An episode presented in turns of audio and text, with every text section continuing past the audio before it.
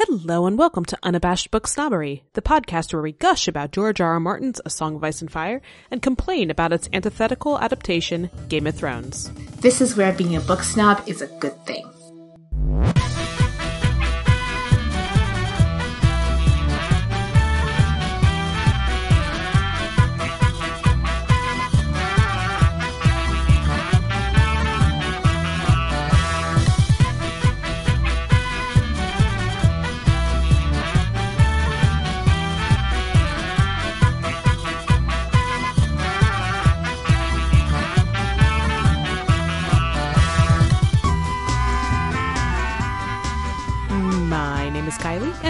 Is Julia.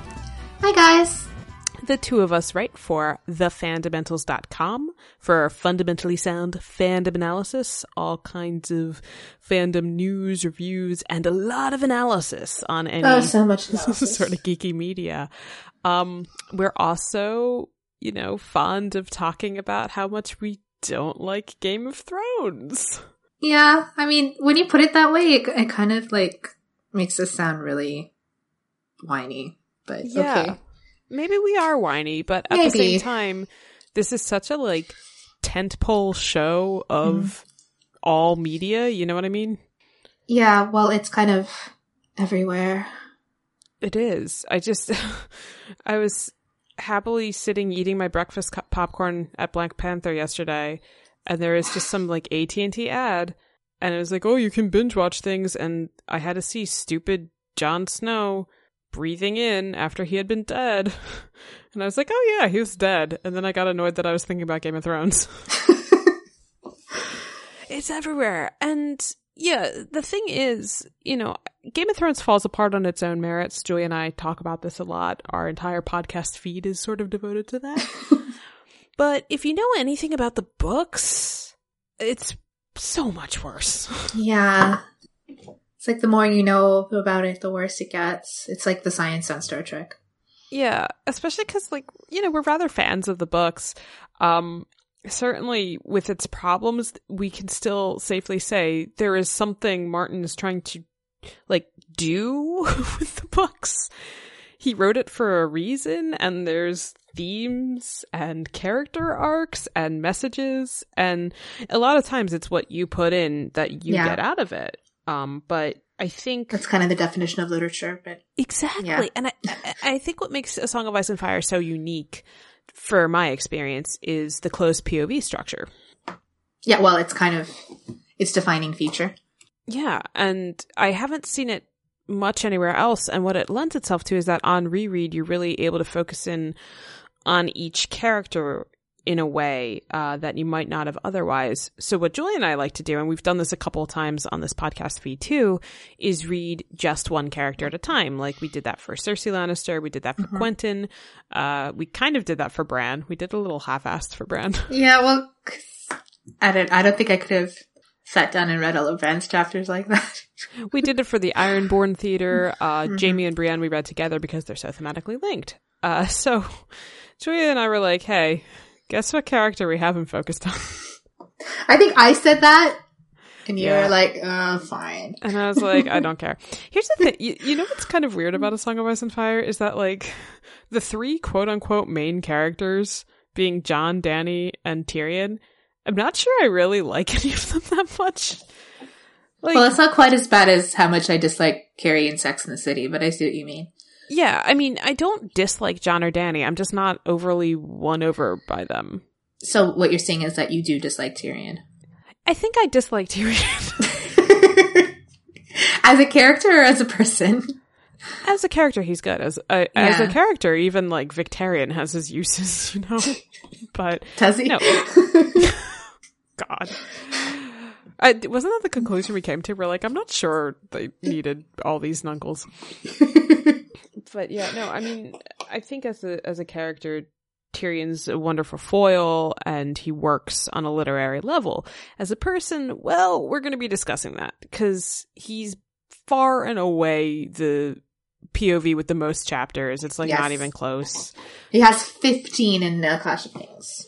Yeah, Martin seems to really, really like him. And uh yeah, so Julia and I were like, okay, we have to we can't do this all at once because that's just ridiculous.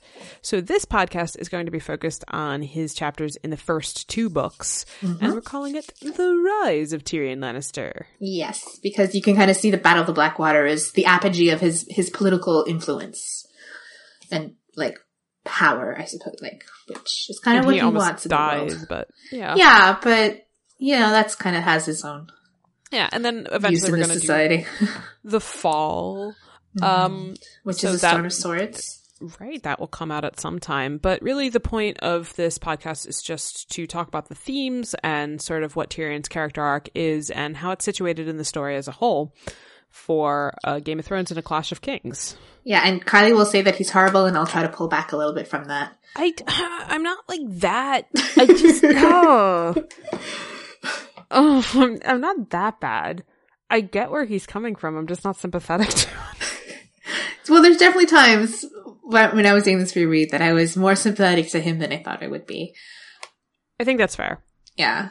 but we were going to talk about it. So, uh, we're not going to pretend that we're doing a high level recap of the chapters because, frankly, the chapters are our structure. We're going to talk through the chapters and sort of do an analysis along the way and then have some, you know, uh, chats after that about the themes that came out and some things we want to say. Sounds good.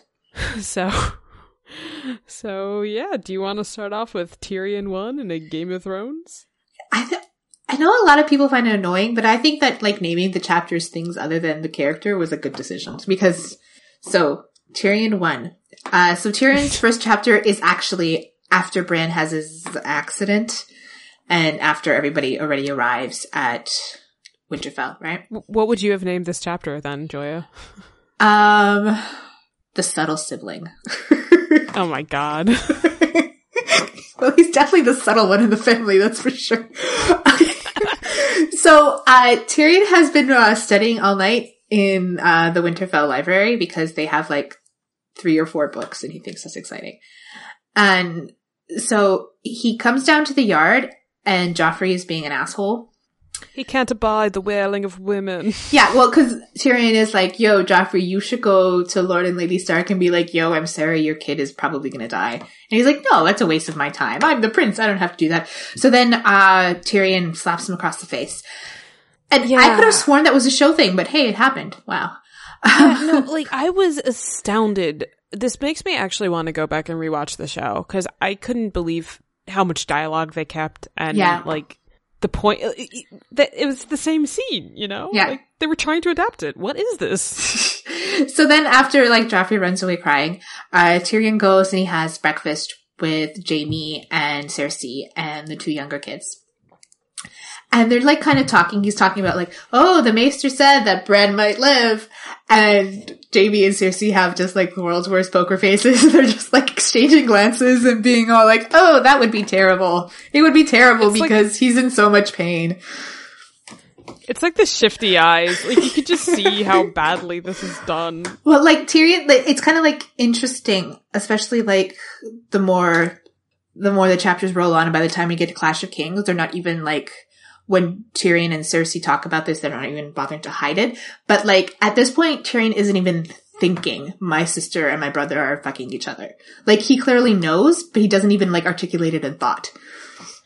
Well, yeah, get get uh, don't get used to this folks because this is one of the few chapters where Tyrion isn't constantly thinking about Cersei's vagina. Seriously. Yeah, so what is she doing with that vagina? What does it look like? is she spreading her legs? Um, yeah. Oh, God. Um, so yeah, they, they talk about that. And then basically, I mean, this is a pretty mundane conversation, but it ends on a note of just that, like, Tyrion feels loyalty to his family. Yes. Right. And this is the first time that the whole thing about how, like, he has this very special connection to Jaime comes up. Yes. And everything, like, he thinks that he can forgive Jaime anything because Jaime was the one who always loved him. Yep, he made his childhood like bearable. Yeah. And this is also our first view inside Tyrion's head. And, you Mhm. know, off the bat, like, he calls himself dwarf nonstop. He thinks about Mhm. his, you know, quote unquote stunted legs nonstop. Like, he, every single sentence. He's aware of his disability and thinking and like about in it. a in a physical way, like his legs are always cramping on him, and like he Mm-hmm. walks awkwardly. So it's not it's not just like you know him kind of being his internal ableism. It's it's even like he kind of physically feels his disability all the time. Yeah, exactly. So that was something very conscious from the start. It's Mm-hmm. really weird reading this to think that like Martin introduced him to the series as like somersaulting and doing like a triple salchow in front of Jon Snow. Yeah, Okay, that was a weird way to introduce this character. that's a little bit of a disconnect. yeah. So I don't I mean, like thematically, it kind of works. Uh, like like the whole thing where he acts like a clown, literally. Yeah, so people laugh at him, Yeah, but it's his call and Yeah. he's in charge of that rather than waiting to be laughed at. Um but yeah, I mean, you know, this is this was a good opening chapter to getting inside his head how he navigates the world and how he feels about his family. Pretty and basic. yeah, he also says in this chapter that he's going to take a road trip to the wall because he feels like it. I don't blame him. Oh, Is that like weird? I just I honestly don't blame him. If I were that far north and be like, okay, I'm never going to be this far north again. I, wanna like see this. tourism. I'm in favor of tourism. Yeah, I'd be like, I'd be really hitting up everywhere. Like, get- get me to you know White Harbor. I want to eat some stew. like, let me live a little. Do they have stew in White Harbor? Isn't that in the Sisters? Sister stew. Sister stew. Yeah. I'm sure they have stew in White Harbor because they have all types of seafood. They Yeah. have to have chowder. There's um when Game of Do they have a chatter fountain though? Oh my god.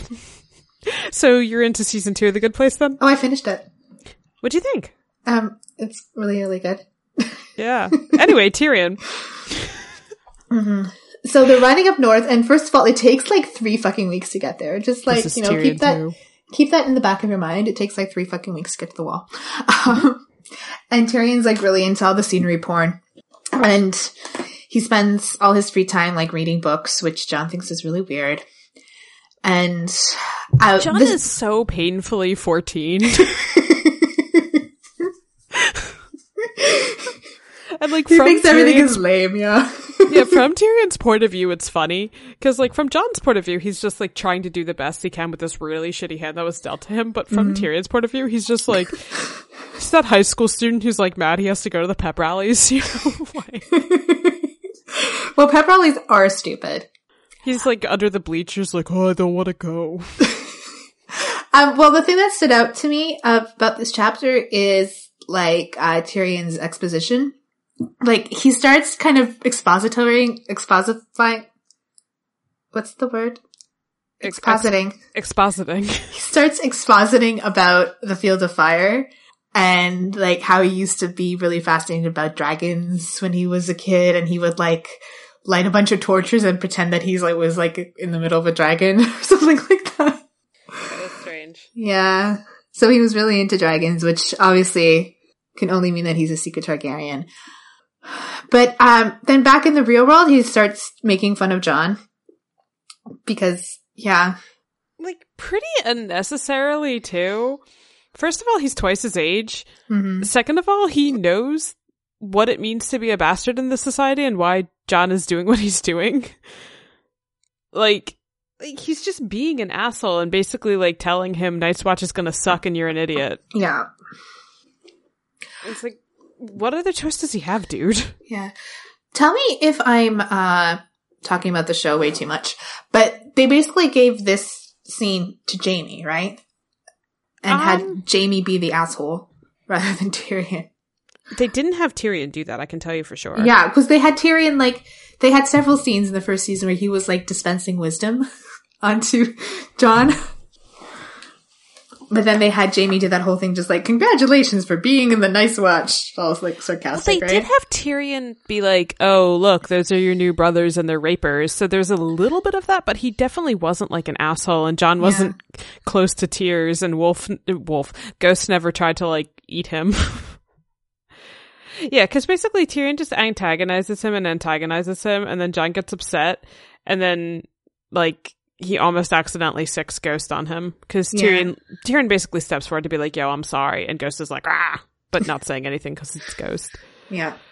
Ghost doesn't make noise. I think my favorite part of this chapter, like th- that's all this chapter is. it's just it's just a travel. But I think my favorite part of this is that Tyrion is like reasonably angry that Benjen exists the entirety of the chapter. Well, Benjen is kind of angry that he has to babysit this Lordling all the way up to the wall. Yeah, so Tyrion's like, oh, this guy's being so rude to me. So then at one point, it's like, you know, getting colder because they're going north, and Benjen asks Tyrion, hey, do you want my cloak? And Tyrion takes it. Yeah. And then Tyrion, like, throws himself a congratulatory party for taking the cloak for, like, five paragraphs. And he's like, I bet he wants that cloak now. Well, he doesn't have it because he offered it to me. Lannisters always take what's offered. Now he learns. Ha ha, that dumbass without his cloak. And you're like, oh, um, he offered it to you? So I have a question. Yeah. Um, why do you think uh, Tyrion is the way he is to Jon? Um, because he's an asshole. Like, what do you want me to say? I, I want you to go a little bit deeper than that. Okay, he is angry at his lot in life, Mm-hmm. And I think what he doesn't like are people. It's a little Sandor Clegane esque, where he doesn't like people holding on to these illusions about how cool the world can be. And Mhm. like how romantic the world can be when it's like, no, it's this pile of piss that he's lived through, right? Yeah. and it's sucky. So then Jon is like, I'm going to be a brave night's watch. And like, you know, Yoren is with them and like he hasn't bathed in three months. Oh, poor Yoren. and then like, you know, the, the recruits that are joining with Jon are literally rapers. So, you know, I From think the fingers. Tyrion- I don't know why Tyrion was being so unnecessarily cruel about it. That's Mm-hmm. what gets me. But I think it's just any kind of optimism he finds as cause for derision, really. Just because of how deeply felt his um it's not just pessimism, it's like complete cynicism about the world. Misanthropy. Yes. so that's that's the best I can decide. That doesn't change that he's being an asshole. Yeah. Well, There no. are misanthropes who are not assholes. I think I'm a misanthrope who's not an asshole. there you go. but yeah. Anyway, let's let's move on. Yeah. So the next Tyrion chapter is right before he's going to leave the wall. Um, there's a bunch of like Jon chapters in between. I remember where all sorts of Jon related shenanigans happen. Yeah, Tyrion's around and nice-ish to Jon. and he doesn't give him a lecture about classism. No. Weird. Um, so, um, they're basically having a good pie party, I guess, for Tyrion, all the officers and Lord Mormont. And They got him crab. Like that's Yeah. so nice. yeah, and yeah, he kind of butts heads with, uh, what's his face? Alistair. Alistair Thorne. Yeah. So when everybody leaves, uh, Lord Mormont, then. Lord Mormont is like, yo, Tyrion, um, you're like well connected. So can you please like tell the king how fucked we are and maybe he should do something about it? And Tyrion's kind of like, okay, whatever, dude. Yeah, well, he's kind of like embarrassed. I think he says he's embarrassed for him. But I, I think like, that's, who asks for what they need? I, I think it's, it's his whole like kind of like contempt for idealism again, right? Yeah. Um, so then, And Mormont tries to be like, there's a cold. Yeah, Tyrion's like, okay. he's like, I, have this winter." vague, yeah, I have this vague sense of like foreboding. I'm definitely the first volume of a multi-part fantasy epic. I'm sorry, Um, we can't we can't skip over the fact that T- Alistair was being an asshole to him. So then he challenges him to a duel by hopping up onto the table and waving a fork in his face. Yeah, Tyrion's a bit of a class clown. Yeah, like he's definitely acting out to get laughs in a way that like he controls that narrative, but that's definitely something that Martin plays down as time goes on and as he writes more of this character. Yeah. And it's to a point where it really sticks out in the first books and you're like, I'm not sure I see like a song of a storm of swords Tyrion doing this, you know? well, the Storm of Swords Tyrion is, is different from a Game of Thrones Tyrion just because of his experiences. I mean, Even so, like I just it's jarring. It's Yeah. jarring. I mean, like, I, know, I guess we'll talk about it later. Like, um, Everyone thinks it's really funny though. well, he's a dwarf and he exists. It's like a woman, it's like a man in a dress. You know, it's just inherently funny. Oh Um, my god, is this like Fuller House? more or less. I mean, you think if they had a little person character on Fuller Oh House, my there wouldn't be a laugh track every single time he walked Oh into my the god, room. please don't give him ideas. Okay. For the Fuller House writers that listen to Unabashed Book. Um, so Tyrion, after the dinner, he gets this like sudden whim to go to the top of the wall because why not inconvenience two guys who have to manually winch him up there? Um, I mean, again, it is his last opportunity, Yeah. so I get it. I know, but just I don't like. I think I would be like such a Martell about it. I would never go up there just because I would be upset that these guys have to winch me up. I'm too scared of heights to do something like that too. But Okay, so he meets Jon up there and they kind of like bond some more. Jon Like- was given the night shift again because Yeah. Alistair's strategy to with him break is to be yeah. horrible to him. because that's how you get people to love you. Um, yeah, they, they're kind of like they've kind of been like bonding over their shared outcast status, and like they actually shake hands and call each other friend.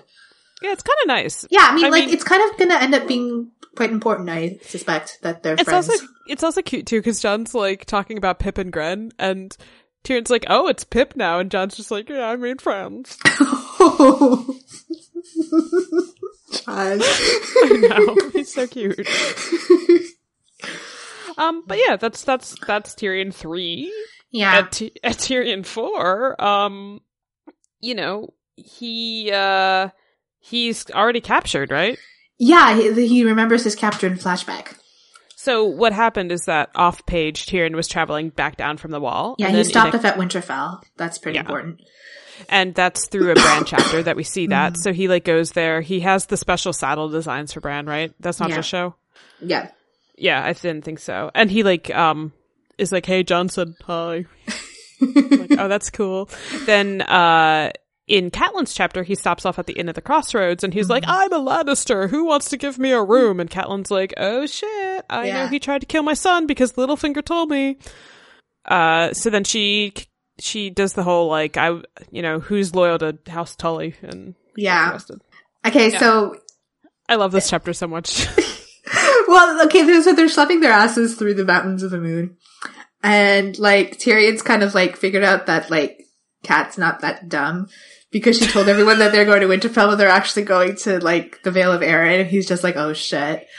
Um, and then, uh, like it's a really, really hard ride. It's, it's not a very well traveled road, even though it's like the main road. I don't know. I guess most people go to the Vale no by one ship, lives right? in the Vale. I think most people get there by ship. Like you take ship to Gulltown to get to the Vale. yeah, frankly, if this is how the roads are, I don't Yeah. really blame anyone. Yeah, well, the roads are like, you know, full of like mountain men. So, and like, um, so they, uh, he and Kat discuss the whole, cause she's just like, you sent that footpad after Bran, and Tyrion's like, uh, no, I didn't. This is literally the first I've heard of this. And he gives like several very compelling arguments. Like, he kind of, he pokes holes in Littlefinger's story, right? Because his story is that Because Littlefinger's story was stupid. yeah, his story was that yeah, so the the dagger was Littlefinger's, and then uh Tyrion won it by betting against Jaime in a joust. And Tyrion's like, that's stupid, I would never bet against my brother. And that seems to be the most compelling argument, which it is Well, really. The other compelling argument is that, like, I'm not an idiot. If I really was trying to kill someone, why would I give him my blade? my Valyrian steel blade. yeah. And um the thing is, like, I'm I'm just very sympathetic to the mess that Kat's in with this because, Mm-hmm. like, based on the information she had, I fully understand why she arrested him. But then, like, once you start to doubt it, what do you do? How do you? Yeah. You can't undo kidnapping him. You can't just be like, all right. Um, I'm gonna let you go and uh, just tell your dad, and we're cool. Like that's not an option. Here's an assortment of uh of uh chocolate truffles. Yeah, like way unless they like co-sign a note, like it was Littlefinger. Like what? what do you do? And Catelyn still does tend to believe Littlefinger. She has reason for not believing the Lannisters because remember, Lysa told her the Lannisters killed Jon Arryn. Mm-hmm. So it, it like it's it's a predicament, you know. Yeah. Um, and then uh Tyrion's like, "Oh, by the way, Littlefinger said that he had your maiden he- maidenhead." Yeah. Like, you're truly evil. Like, I mean, okay, so like I'm really, I'm kind of like, like, I'm kind of on his side because it's hard not to be on somebody's side when they're like wrongfully arrested for like something they had like zero to do with. yeah. Um, and like, and especially like, like because like people really do have it against him. Like, you know, like in the in flashback, these people who have never met him know nothing about him. Like, take one look at their look at him. They're like, kill him, kill him. And then like he repeats this this bit of like what has to be very common gossip, and Kat calls him truly evil. And you're just like, is that warranted? But on the other hand, it really like there are several moments where Tyrion really, really pissed me off in this chapter. Like the way he holds grudges. Yeah, it's very, it's honestly the parallels to Cersei begin mm-hmm. here. Yeah, and he's all like, he's like remembering the names of all these knights who like answered Kat's call to help her, and he's just like, I'm gonna remember your names, and I'm gonna like get myself back. And then like, there was this moment where like, cause they get attacked by the madmen. Did we mention that? Oh yeah, that happens. yeah, they get attacked. There's like this like little mini battle, and one of his one of his servants like basically like dies for him. That's basically what he does, and all he can think is about how he's an idiot. Yeah, it's it's difficult because I don't know. I, I kind of had a similar reaction to where I was like mm-hmm. really torn on Tyrion this chapter because, you know, like basically all he did was like go to Winterfell and read books mm-hmm. and then he's just getting blamed for all the shit he didn't do for like reasons that are stupid. But then he's also, yeah, it's like everything's a slight, you know, mm-hmm. and he just, he wants revenge Yeah. on anyone who, I mean, because I have a one track mind, like I just think of like what Arya would do in this situation. like the way that like she would think of everybody in this situation would be like just so totally opposite to the way that Tyrion thinks. she'd just be blaming herself Yeah. for like how how she got into this and you know And the Tyrion never blames that himself. Tyrion holds for Cat is Yeah. like seriously dude with the information she had like what did you want her to do Yeah. I mean, like, and being angry at Catelyn in this situation, like Tyrion being angry at Catelyn is completely understandable. Like, Oh, completely. But like, it's just the kind of like very, and it's not even her that he's mad at. It's just like everybody involved who was acting in like complete good faith. and he's just mad at the concept of being outsmarted Yeah. like that's what it comes down to You know, there's one moment that's going to happen in a later chapter that really pisses me off. That's kind of related to this, but uh, we'll yeah get I, tr- I truly don't believe Tyrion is as cruel as Cersei and I do think he's a smarter person than Cersei It's not hard. what That's not hard. He's smarter than yeah, Cersei. Yeah, know. But there's the paranoia, there's the extreme pride, and there's the vindictive nature that are like 100% paralleled. And Tywin has that too, and Yeah, well, Jaime kind of doesn't. Yeah. Um, so the other thing I'll say before I move on is that like this is kind of the moment where I think we can talk about him rising because he fights in the battle and he does pretty well. And I mean, I would say this is him, his rock bottom and the beginning of the upward trajectory. Yeah. Yeah. No, but it's not even just that, like, the movement. It's just that, like, the way how empowered he feels fighting in that battle and the fact that, like, he ends up with a weapon at the end. You know, he has this, like, axe that he got from somewhere and he's, like, like, you can feel that he, like, well, he basically says that, like, oh, I think maybe I might be able to get out of this situation because at the beginning of the day I was tied up and now here I am with this axe. so, he, he, this is where he starts getting a little bit of a swagger. Yeah. Yep. All right. So that swagger continues in Tyrion 5, um, it's kind of, where he is already imprisoned in the sky cells in the Eyrie. There's a Remember, Catelyn yeah, chapter. there's, there's there's flashbacks a lot. Game of Thrones, Yeah, right? Wow. Um, Game of Thrones, so it, a Game of Thrones, the novel was so like tight narratively. Like everything was like so go go go, for lack of a better phrase.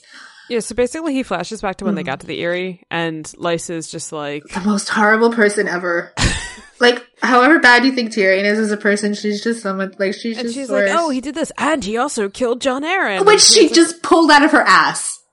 Just Yeah. like no evidence whatsoever. She's just like, he's a Lannister. He killed my husband, and everyone's just like, Well, I mean, oh, obviously she okay. wants someone to be guilty for that, Well, because yes, she killed her husband, but shh. Uh-huh. but no one knows. no, but just like, like, because I, I wrote in the notes, I think the theme of this chapter is feudalism is dumb because she says this like random thing, and everyone just accepts it because she's in charge for some reason.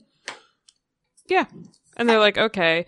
Um, and he's just like, that was a neat trick, and like, obviously he's being super sarcastic Yeah. about everything that's going on, which is making it Like, worse. oh, did I kill him too? Who else did I kill? Please tell me. Yeah. But like, I can't blame Tyrion one bit for Mm-hmm. how pissy he is with everyone. Like, what is he supposed to do? So the chapter is really like him figuring out how to get Mord to. Yeah, because he's in this horrible cell, which sounds just like it's like like the cell is torture in itself. It's got like three walls, and the wall that's gone is like six thousand feet in the air. Yeah, it's, it's oh god, Yeah, it's so terrifying to me. yeah. So and it's slightly sloped. So eventually he he bribes Mord, being like, Mm-hmm. "I have a bag of gold. Just like come." please, please tell Lysa I'm ready to confess. Cause basically he doesn't think that anything else could get him out of there. I think Yeah. he's been in there for like two months also. No, you're thinking of Arianne. It's like two or three days. Uh, maybe. All right, fine. Definitely not two in between two weeks and two months. Um, so, so they get all happy, and he's like, "I'm going." They're like, "Oh, a confession! I told you this guy sells all his work," and he's like, he just confesses to times he was bad. Yeah, like once he said mean things about the lords and ladies of the court. I mean, there's things that they they kind of add on the show that like, Yeah. But Did he say he like jacked off into soup once? that wasn't the show. Quite yeah, no, that that's what I'm. book. That's what I'm saying. It was like really Yeah. stupid shit. And he brought up donkey and a honeycomb into the brothel and stops there. Everyone's like, "Oh my god, what happened with the honeycomb and the donkey?" Nobody cares. Um, when this is where we meet the lovely little Robert Arryn, Oh my god. who wants to throw people out the door, the moon door. Yeah. So it's obvious that like. Yeah, so Tyrion's like, okay, obviously these people are crazy and I'm not going to get any kind of fair hearing here. So he asks for a trial by combat and he thinks he's being super clever because he can send for his brother who would obviously come running to help him. My little heart. Um, Well, Jaime probably would. yeah, well, he totally would, but it would to. take him like at least a month to get there. so, like, he's basically stalling, but Lysa won't hear of it. She's just like, oh, no, no, no, the, the trial by combat's going to be tomorrow. And then he's just like, then he basically calls her on being like an insane tyrant, Yeah, he's like, is this how justice is done in the Vale? which 100% fair.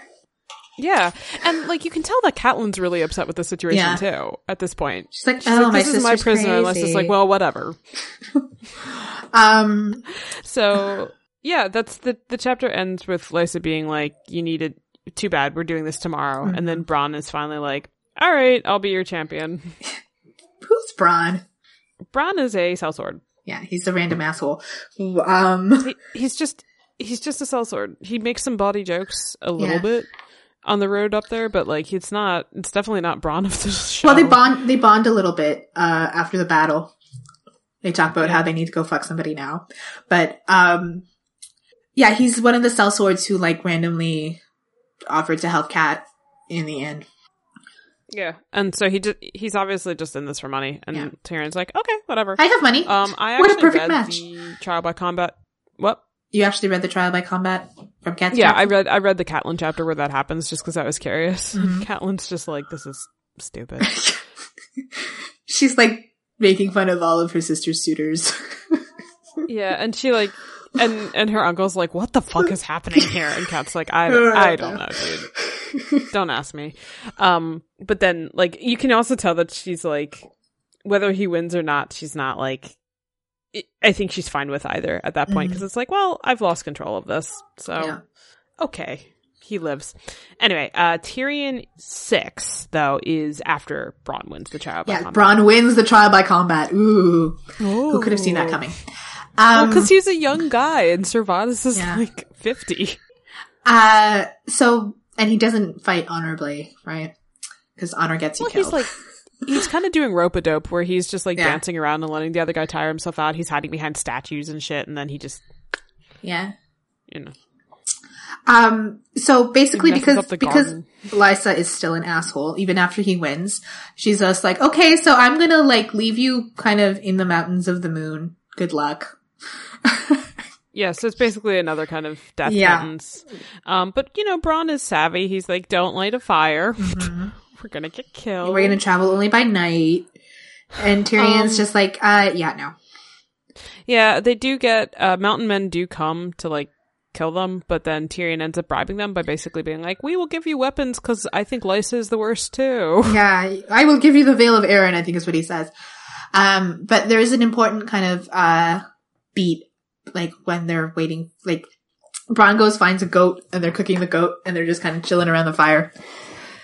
And this is where he, we first hear the story of Tysha. And, um, do you want to tell the story of Tysha? Cause I kind of don't want to. It's disgusting. I hate Yeah. it. I explained Like, it to my boyfriend really- last year, uh, last night. When did I do it? Yeah. I had to tell somebody the story very recently. I don't want to do it again.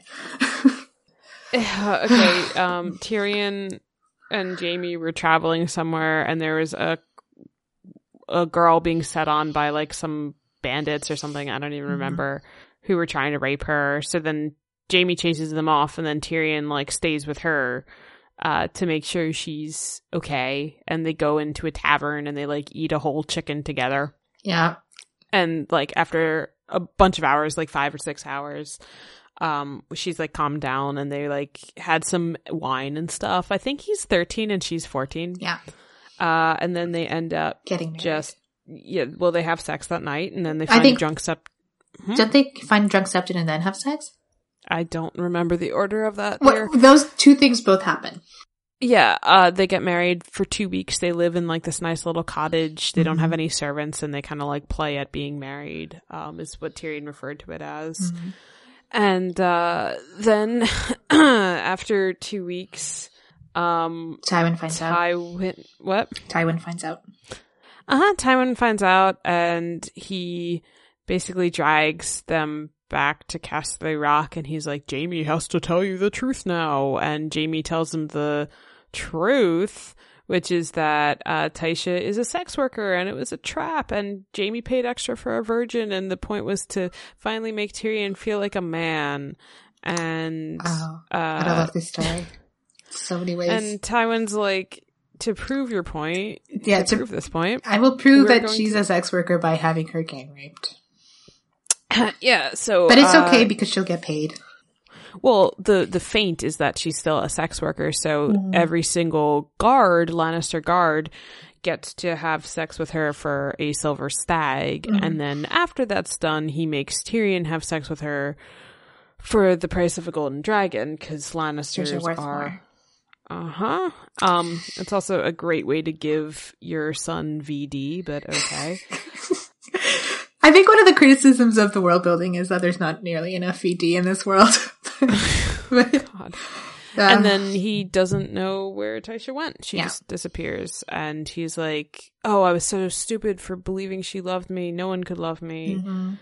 And she's, you know, a whore yeah. or whatever. Um, and that's the story. Of course, the reality, which we find out in A Storm of Swords, is that she wasn't a sex worker and Tywin just did that. Yeah, he just did that to like some random girl that his son was in love with.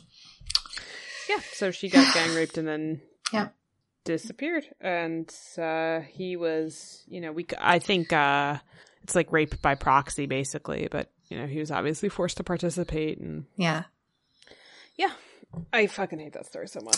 And Bra- and Bronn hears it, and he's just Bronn like, is like, "Oh, I- yeah, if somebody did that to me, I would kill him.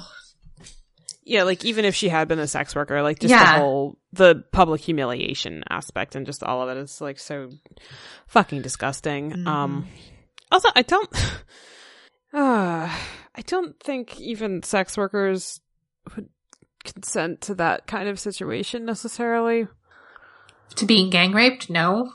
Well, the the feint, like I said, like the the sham was that oh they're paying, so she's it's still it's not rape because it's just her services, right? Well, Everyone's it's clearly. I don't think she could have opted out of performing those services. Uh, no, And I think no, that's right. But, like, That- wait, I don't that- know. That's what I'm saying.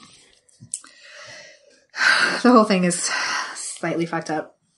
Um, yeah, Um, so a couple things about this. I, I was kind of shocked, like on the reread, how fast Tyrion kind of spills his guts on this story. Right. And I didn't remember that. It makes you wonder if it's happened before. like every time he slightly bonds with somebody.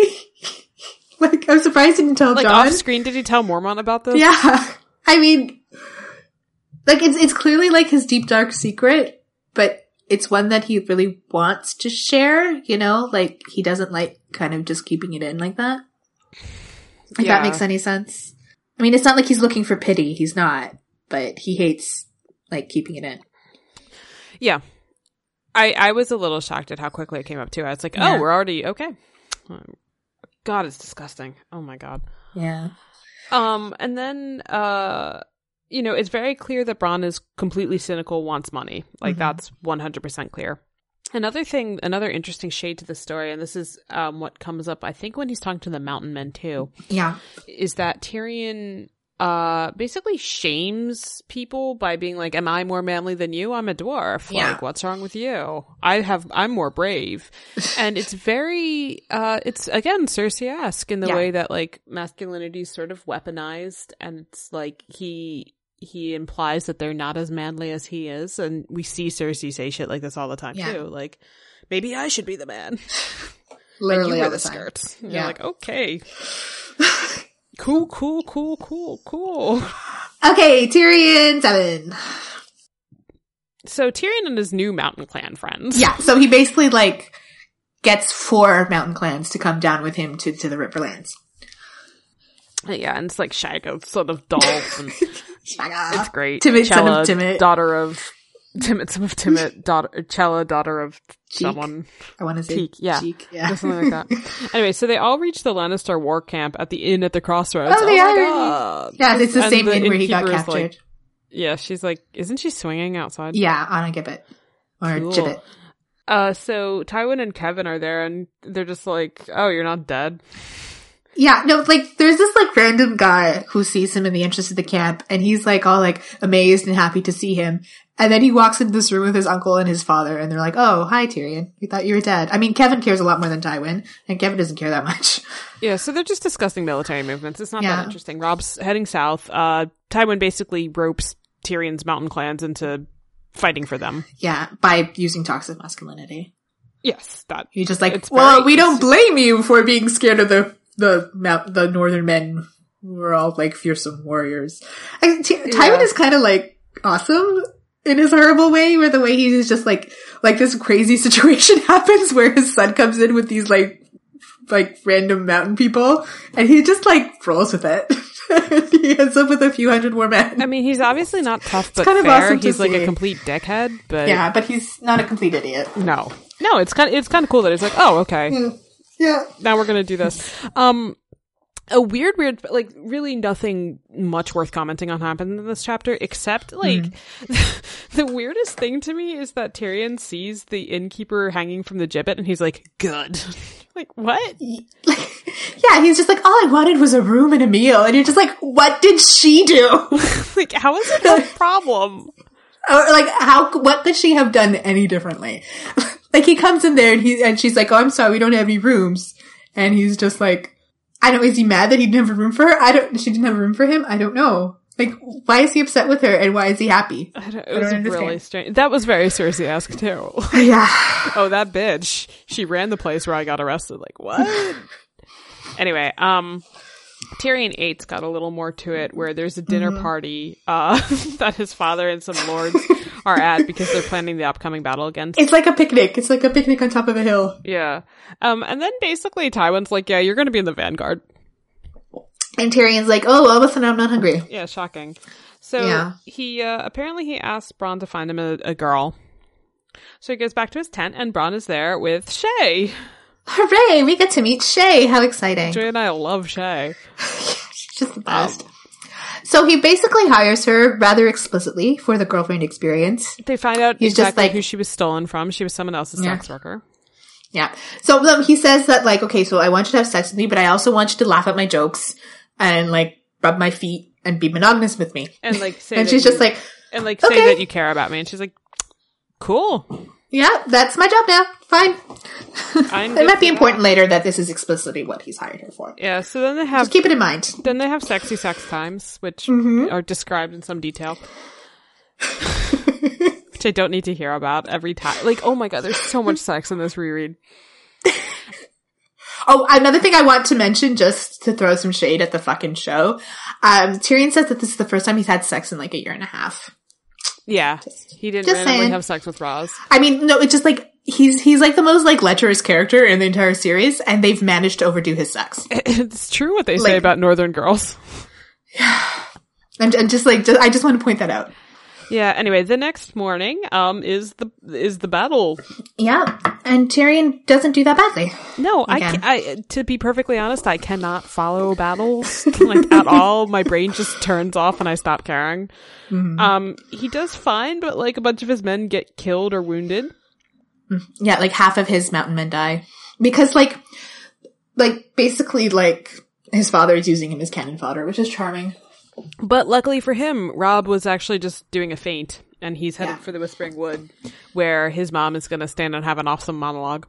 Yeah, it's the next chapter actually. Um, so, um, Tywin does this thing during the dinner party that really pisses me off. Yeah. Where he keeps like explicitly comparing Tyrion to Jaime. Like, your brother wouldn't be upset about being in the van.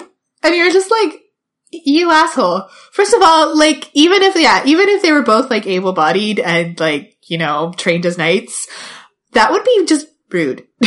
it's just rude. It's not very good parenting and it's not really going to motivate someone more, but I guess he's trying to use toxic masculinity against Tyrion. His Oh, it runs child, in the yes. family. Maybe it's like they were all raised by the same abuser. I don't know. Yeah. God. Fucking horrible. All right. So, Tyrion 9, this is the last chapter in A Game of Thrones. Um, yeah, it is. It's kind of shocking, actually. Yeah. So, Tywin's War Council uh, goes on after this. And for anyone who remembers what happens at Whispering Woods, Jaime gets captured. Jaime gets his ass captured. Oh, the fucking idiot. I mean, it took like six of them, but he got captured. Uh, so then Tyrion kind of has, like, basically the War Council is just full of the dumbest people that have ever existed.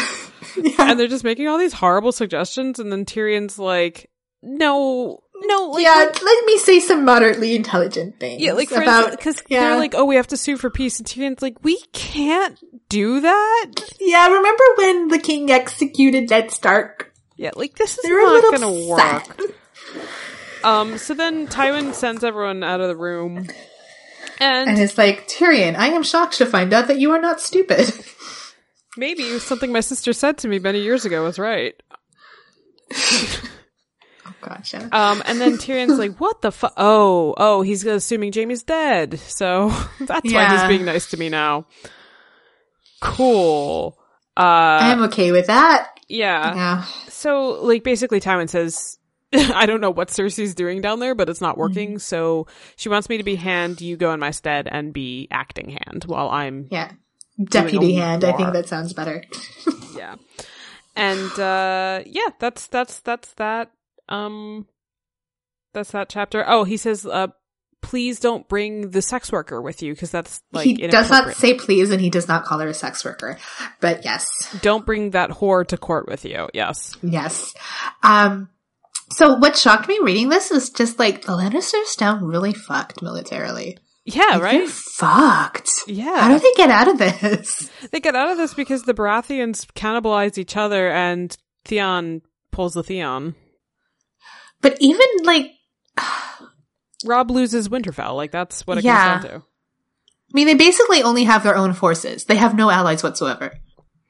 Yeah. And then they like spend all the resources to just pacify Doran, which we'll get to, but for no reason. yeah. Um, but no, it's, it's because the Baratheons end up fighting each other. That's they just get super lucky. Yeah. Um, but yeah, you know, uh, That's Game uh, of Thrones.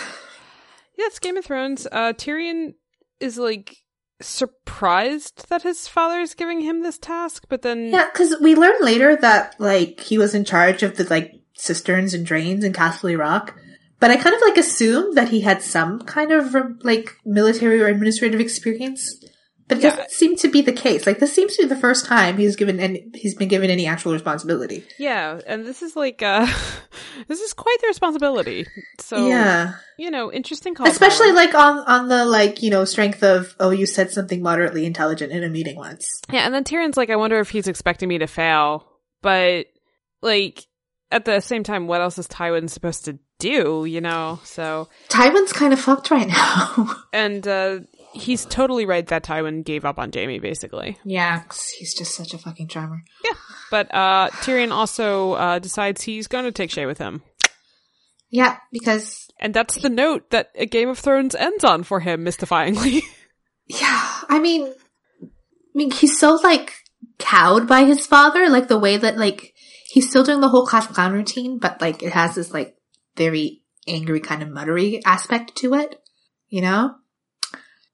And this is like where, he, like the only place where he seems willing to defy him yes. in a way. I agree with that. Anyway, on to Clash of Kings. There are 15 chapters, so we are gonna have to Go go on go! every every minute. Just go go go. Not a wasted scene.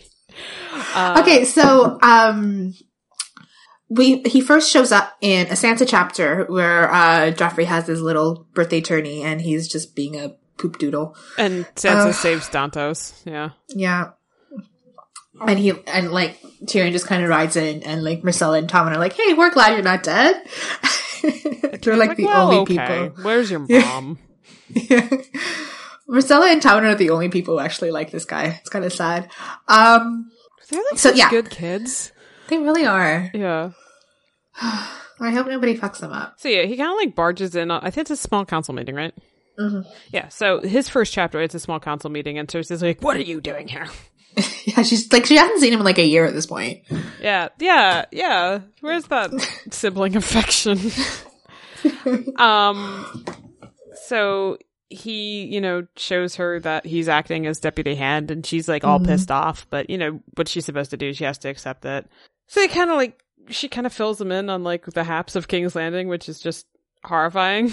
Yeah, she just and she like just up and up admits to killing Robert or creating circumstances in which he is, he was sure to die. Yeah, this, this is when they're talking alone. yeah. Point out she doesn't say that to the small council.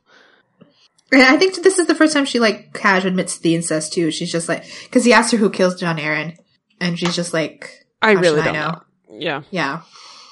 But she's really defensive about it too, so yeah. he probably still thinks she did it. Um, however, uh, Tyrion has a really important mission. yeah. So he left his girlfriend, or rather, the sex worker he hired to be his girlfriend. Uh-huh. Um, His in- escort? like, I don't even know. Yeah. she's his exclusive sex worker. Okay, he has he has her own retainer. Um, Just like, um, just like Eleanor and, uh, Max in season one. Exactly. exactly. But I don't think she's even allowed to give anyone hand jobs. um, this is a bunch of shit. Um, so he goes to some random inn where she's holed up with like Chella and Varys is already there. Dun dun dun. Uh huh. And Varys is like, I can't do Roy Dotrice's Varys. It's bad. What does Varys say? it's like, why did you hide her from us, my lord? Like, oh, this is so bad. I didn't expect you to come here. Tyrion's so weird too. But I mean, it's it's consistent at least.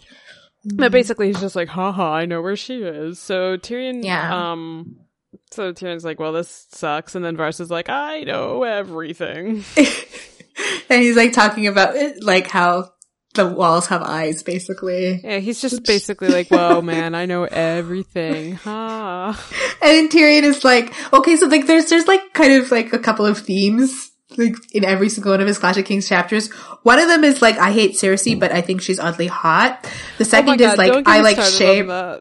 I like Shae, and nobody else better touch her. And the third is I don't trust Varys yet. I will trust him anyway. And all three of them are on display in this chapter. So in chapter two, all three Yeah. of them are also on display. But first, he has a date with Janos Slint. Um, Yeah, it's a man date. It's very manly. Janos has just been given Harrenhal, right? Yeah, he's he was made What He was- he was a- um because uh Ned was trying to buy the City Watch. right, and but like Janos, Cersei just outbid him. yeah, he basically just sold it to Littlefinger. Yeah, but so Tyrion tries to like lean on him for information, um, and Janos is just and an he just like he's yeah, and, and like he wants to get one of his toadies as his replacement for the City Watch, and um he like admits to the whole like killing all of Robert's bastard thing, and he's just like, oh, I did very good management like delegation there because I chose a man that I knew was asshole enough to kill a baby. Aren't I the best? And hmm Yeah. So anyway, uh, Tyrion just like Tyrion just fires his ass. Yeah, uh, not only fires his ass, it sends him to the wall. He does it in a very clever way where Janos doesn't see the firing coming. It's really cool. Oh my god, Tyrion's mm. such an unnecessary asshole here. I'm sorry. He's very unnecessarily dramatic. Also, oh, another theme that's kind of in his Clash of Kings chapters, not necessarily every single one, is that he hates anyone who's been loyal to his family. okay, explain. Well, like you'll see, you'll see. He just like anyone that like did shady stuff to help Cersei and Joff. He's like, oh, they're they're terrible. We can't have this around. It's like, but that's your family. Yeah, and you did shady stuff to help your family too. Yeah, like Janos with what he did with the hmm. City Watch wasn't ethical, but like it helped him. But it was really unethical. Well, yeah. I mean, Tyrion's never wrong about like the types of characters these people are. It's just strange that you're like, well, if you're going to d- need a lackey, like I think the Pycelle one is a little less motivated. Well, we'll talk about the Pycelle one later. Yeah. I have feelings. Um, but like the thing, like, um, I kind of like this chapter because it has like a very clear theme. It's very kind of like Feast for Crows-ish like that. Yes. Or like, he's talking about how much, like he's thinking about how much he hates John Slint and like, you know, what kind of like monster would do what he did. And then he's just like, oh, I have a bunch of monsters too. And so he asks Bronn, like, if I asked you to kill a baby without question, would you do it? And Bronn is just like, well, I would ask how much money you would give me. Duh. And so then like, you know, Tyrion reflects a little bit. It's like maybe I'm not good. Yeah. Also, he has another conversation with Varys because he always has conversations with Varys. Yeah. He really does. And Varys is just like, see, see, the guy that I told you to actually replace the City Watch is a good one. Yeah. And Tyrion's like, well, who was it? It was, um, Jacelyn. Jacelyn Bywater. Yeah. And Tyrion's like, yeah, he seems like a good guy. And then later he's like, wait a minute, did I just replace a, Lana- a, a Littlefinger lackey with a Varys lackey? Mm-hmm. Which, yeah. He did. Yeah. Yeah. and like, I know Varys does have that whole thing where he's competent as opposed to Littlefinger, right? And Janice Bywater is kind of like that too. I kind of like Cersei warns about uh Varys later, where it's like he Mm-hmm. makes everyone think that he's sharing secrets with them, and Yeah. everyone think that he's indispensable. And I think he actually is playing Tyrion like Oh, he's successfully he- of course he's playing Tyrion. Yeah. So I, I think- mean, like- I, I think Tyrion's being an idiot about him a little bit, but at the same time, it's also like a measured risk. Like, I know Mm-hmm. I can't trust Littlefinger because he lied about the dagger. I know Well, I can't some- trust well, Cersei. the thing that Tyrion only seems to have realized is that he's come to the situation where he has no, like, none of his own resources. Like, he has zero connection to any of these people. He has zero, like, base. And, like, Varys is offering to give him that base, and he really has no choice but to take it. Yeah, you can you can make that. I mean, it's it's. I think it's a measured risk. Like he knows Yeah. Basically that he's getting in with Varys here, but Yeah. if it's if it's kind of like you know if it helps him and it helps Varys, then cool. But by the same token, he still expects everyone to magically be loyal to him all of a sudden. Yeah, that's weird Why? because he's Cersei. And he's just like, how dare you betray me? And you're just like, when did they owe you anything? yeah, that was weird. Yeah, well, we'll get to that more. Obviously, and definitely in the Storm of Swords, we'll get to that. Yeah. Oh, Tyrion. Anyway, Tyrion 3. hmm Um, Stannis has declared himself king, and Yeah. he sent he basically sent a letter everywhere that's like Joffrey's a bastard. And Cersei's like, "What? This is uh, this is ridiculous." Um, so then she and Littlefinger decide that they're going to make up a rumor about him that he's cuckolded, and Yes. his wife is sleeping with her uncle. No, no, they, first she does the uncle because she's got incest on the, incest on the brain because she's Cersei. But then Littlefinger's like, no, no, it should be the fool Patchface. Because that's an even worse story. And because Patchface looks like Shireen because they both have stuff on their face. Oh god, you know, these people are just horrible. They remind me of Eleanor's roommates from the good place. and you're just like, I know you were a piece of shit, Eleanor, but you weren't nearly this bad. Oh my god. this is like this is so stupid. It's like, well, we're gonna spread rumors about him. Well, at first Cersei's just like, if I burn all these letters, then like, the genie will go back into the box and nobody will ever have heard these rumors. Yeah, and Tyrion's like, do you think that he only sent these two letters? Like, what? and she's just like, I gotta stop my father from finding out. And it's just like, no, he knows already. So Tyrion's just like, all right, let them do that. Uh, he then Yeah. goes to begin ordering a giant chain be made by the city's metal Mm-hmm. workers. And he won't tell Cersei about it in the most annoying way. Yeah, which is so like it's obviously about the defense of the city. Like, just tell her Yeah, that. just like tell her, like, I'm going to, I'm going to have some fortifications made. Yeah, like she is queen regent. What would be Yeah. the harm in telling her? She's not like gonna, you know, try to. Oh, we can't have chains. like she's she's busy writing stupid rumors about Stannis anyway. um. Anyway, then he then he has another important mission. an important mission that he's tasked Varys to help him with. Yeah, where he goes to a classy, classy brothel run by Chataya. Who's so classy and definitely not grossly pimping out her 16 year old daughter. Oh, Alayaya. Mm-hmm. Um, oh my god. It's a religious thing, Kylie. It's not racist. What are you talking about? The Summer Islander disco- Like, George, what are you doing, dude? Yeah. But It's- yeah, so at this classy, classy brothel, um, so it's really cool because it seems like Chataya is pimping out her daughter Alayaya because Tyrion's like being led up to a room with her and talking about his erection. and you're like, oh, he's gonna do this. But in reality, Alayaya is taking him to a room that has a secret passage in it, like Yeah. the Clue board game. And, And he he's gonna go it. down the secret nap passage and she's gonna take a nap. Yeah, and she does, and he meets Varys in the secret passage, Uh huh. who brings him to Shae. Yep. She's got her own house. And this is what he's like spending time and resources on. Mm-hmm. Government money. And an important government minister. Yep. Hey, Yeah. like father, like son. Cool. Yeah. So, I mean, some people are going to be really pissed that you said that because there's no actual evidence that the tunnel was made by Tywin. oh my god! And who cares about obvious themes? Why do they think Shae ends up in his bed? And- okay, whatever. I can't. I- I can't. Hmm? I like that people are there like Varys put her there because Tywin was just shitting and he didn't have a sex worker there. What even is a theme? It's fine. but yeah, like I I want to talk about how Tywin, uh, uh, Tywin, Tyrion, Tywin did it too. Tyrion is using government resources to, uh, hide his girlfriend. And Varys is spending his time on this. Yes, I, wa- I It's, want to it's talk about, about as ethical as any Trump administration. It's fine. yeah, I guess. like it's you know, it's just it is what it is. Yeah, but it's so like he's so like anxious about keeping Shae safe, which is nice, I guess. But like, how did you even end up in this situation? And like, he's already like talked himself into this being like some kind of spectacular love story, you know. And he has that to, he, he has, has. he has to keep his lady love safe, yeah. and just like, like, oh, you can keep her safe by being like, thanks. Here's like the remainder of your paycheck. Shake hands, like.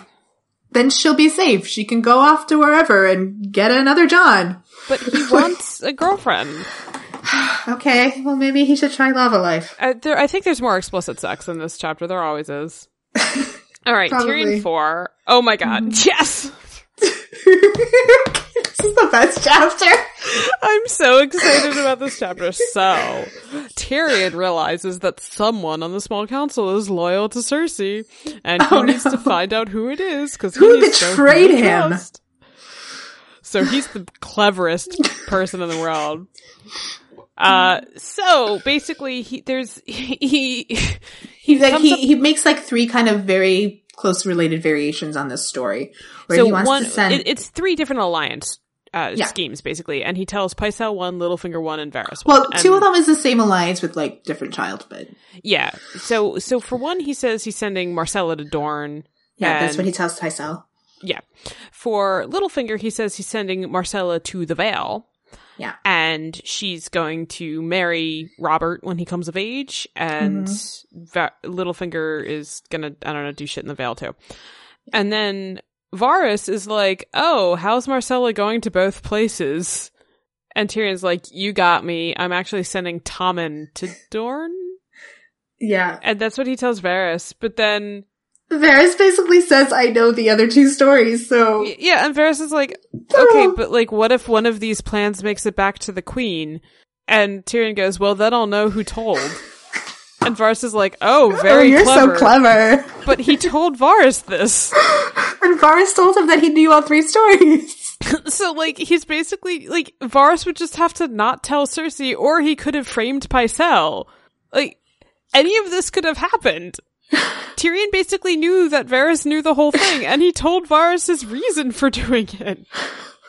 It's so stupid. but like so- Tyrion still thinks he's the cleverest person ever. And he's like, yeah, he's so self-congratulatory. No, like he knows, like it's like that's the thing about Tyrion. Like, like he knows things, but he doesn't realize things. You know, like he knows that Shae's a sex worker who's in it for the money because she's a sex worker, but he doesn't realize what that means in terms of their relationship. Yeah, and then like after each conversation is like one, two, three, and you're like, but you told Varys. Such a sneaky sneak. Like if if George had just kept the last line as an internal monologue, he could have just been like, he could have just said something dismissive to Varys. But no, Yeah. like he outright tells Varys his motives. Also, in between, we learned that like shit is bad in King's Landing, hmm like real bad. Yeah, people are starving basically. Cersei's around, and I don't even remember what she wants from him. Um, yeah, she's she's going around to like inspect the catapults or something, and she's just like, "Why isn't you doing anything to defend the city?" And like Tyrion's doing all this stuff, but he's not telling her about it. It's weird. And there's this whole thing, like, um, yeah, was this the chapter where people like storm the castle and then uh, Joffrey shoots them with his crossbow? That happens at some point. and he goes- he tells them to go eat their dead. Actually, but I Yeah, I don't that happens at some point. it happened at some point. Also, also, just back to how stupid this plan is one more time. Okay, just one more time. so, like, the thing he tells Pycelle is just like, "Hey, this is the alliance I'm planning." With Littlefinger, he tells him an alliance that really benefits Littlefinger because I think Yeah. Littlefinger gets to be like Lord Protector of the Vale or something. No, like he gets he gets Harrenhal and he gets to be Lord uh, Paramount of the Riverlands. It's a fucking huge deal. Yeah. So, yeah, that's right. Yeah, so why would Littlefinger tell Cersei about it? Why would he want to stop this? Right, exactly. Littlefinger has no reason to rat out. Varys knows ratting out means that, like, Tyrion wouldn't trust him. Yeah, and Pycelle, like basically he gives Pycelle, he doesn't tell Pycelle anything. He gives him two copies of the same message and says, send this to the Prince of Dorne. And Pycelle's like, oh, what's it about? And Tyrion's like, oh, I'm not going to tell you. Oh, also, yeah, that's the other thing. Like, Yeah. why would he give him two copies of the same message? Well, he, he was going to send it like two ravens just in case one gets lost. Oh. Because it's soup's important. That makes sense. But obviously Pycelle sends one and reads the other one, right? Yeah. Um, anyway, we can move on from Just, is totally what I would do, just out of morbid curiosity. you know, but I mean, do we do we want to talk about how hilarious the Dornish alliance is? Shall we Oh do that God. later? Well, okay, because It's not relevant to anything. Here's the other thing about this: like, whichever one gets leaked to Cersei is the one he's going to go with. I think Mm-hmm. Yeah, that's the weirdest part. Like, what if Pycelle had just mailed these letters dutifully, and then she comes back with Littlefinger's plan? And it's like, oh, well, that was yeah, because lie. like Varys probably wouldn't. Like the whole thing with sending Tom to the Vale, that was a non-starter. Like that message was never sent to anyone. He just told Varys about it. But he like legit is about to send Littlefinger to the Vale to to uh to negotiate this, and he legit sent that message to Myrcella. So he literally offered Myrcella to two people. So he's he's like, why wouldn't Littlefinger and Pycelle rat him out?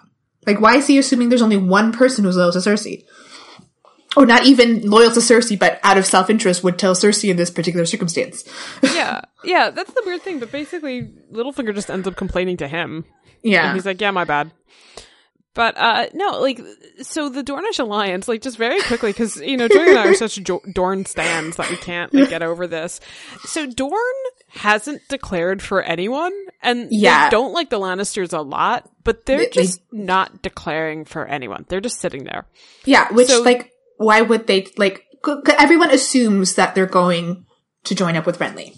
Yes. Renly assumes that they're going to join up with Renly. Yes. And the way you wrote Oberyn assumes he's gonna. Hmm? Uh, didn't you have Oberyn being like they should have joined with Renly in? Uh, yeah, a little yeah. bit. yeah. I, I don't But, know. Oberyn just wants to do something.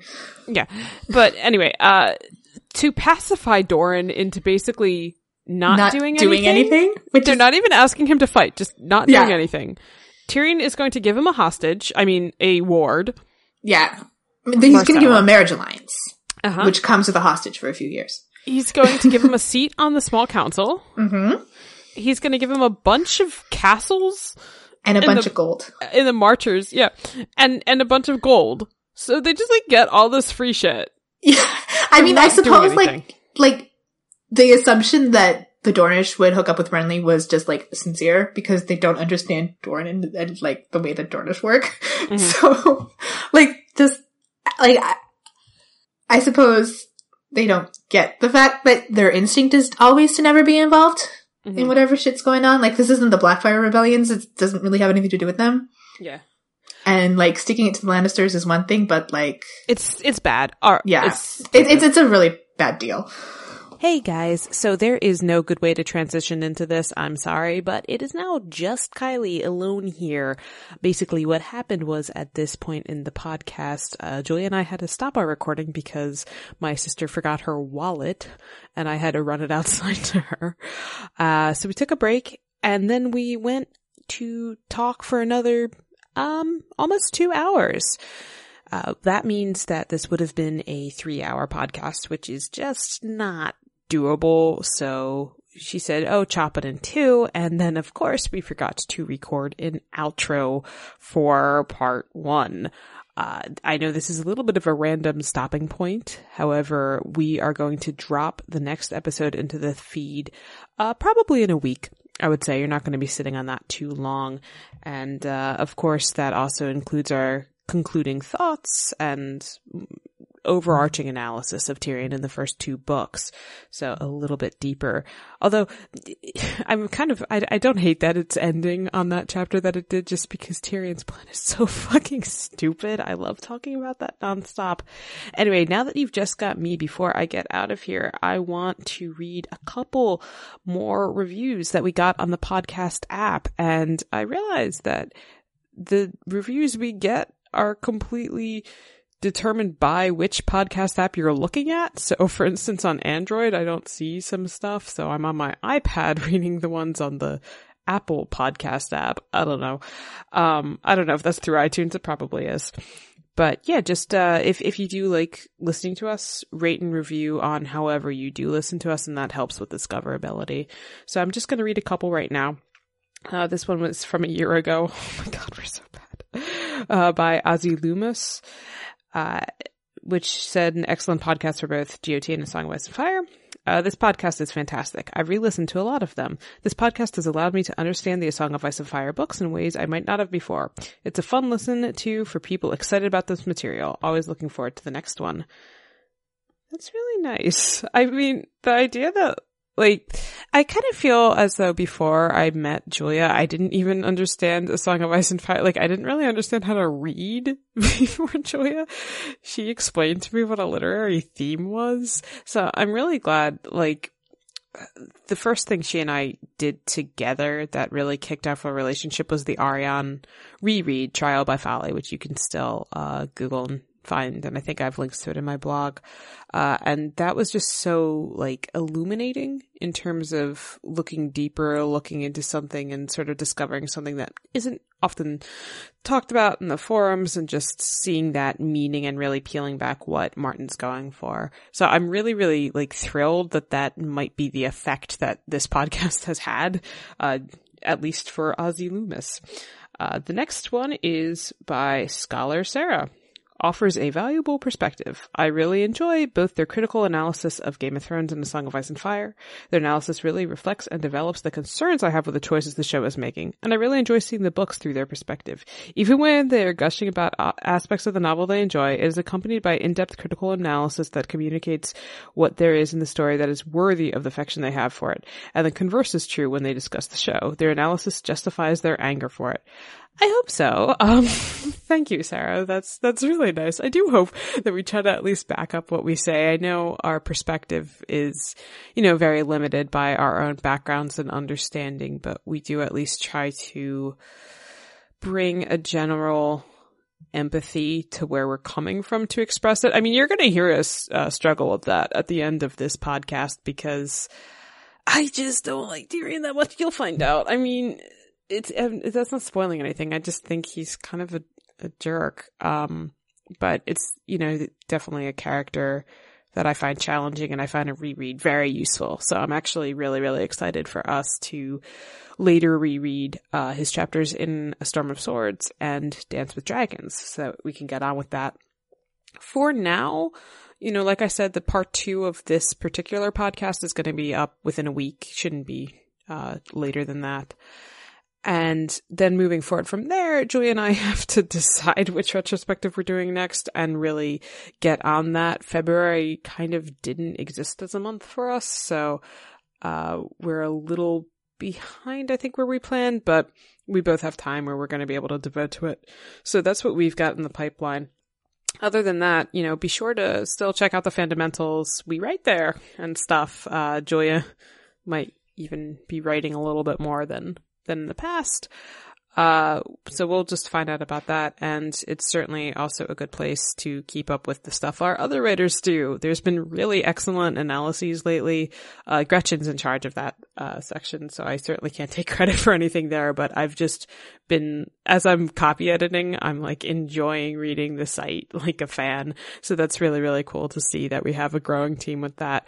Oh, by the way, if you're ever interested in writing for the Fandomentals, um, if you go, I think it's at the bottom of our page. We have a, a form. It's like a like interested in writing for us, and you just fill it out. And uh, we're definitely always uh, looking to grow our pool. So if that if, if that's something that you think that you'd get enjoyment out of, uh, you know, we have use for you. Whether it's just like, hey, I want to write about trailers as they drop, or I want to write, you know, ten thousand word phonetic analyses, whatever you analyses, whatever you want. Um, but yeah, d- definitely keep that in mind. Uh, if you enjoy listening to this podcast, tell a friend. Or if maybe there's a really cool show fan in your life and you want to annoy them, you could tell them to, no, don't do that. Uh, but yeah, other than that, thank you so much for listening. Uh, we really appreciate it every time. And I will talk to you guys next time. All right. Bye.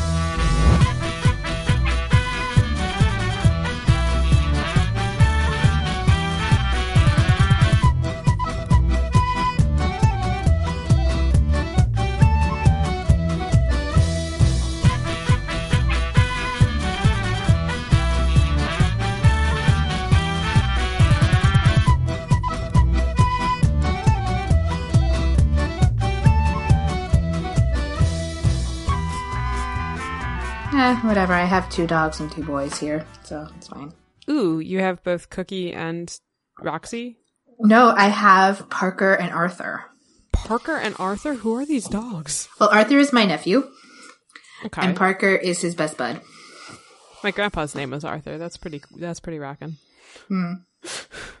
That's such a weird name for a dog. What? Arthur? My family likes to give dogs human names. That's just so stately. Yeah, he's a very stately young man Is who's a dog. What kind of dog? A schnauzer. Schnauzers actually are stately. It's it's the beard. It's their little grandfathers. Just like Jojen. Yeah, that's what I'll be naming my dog, Jojen.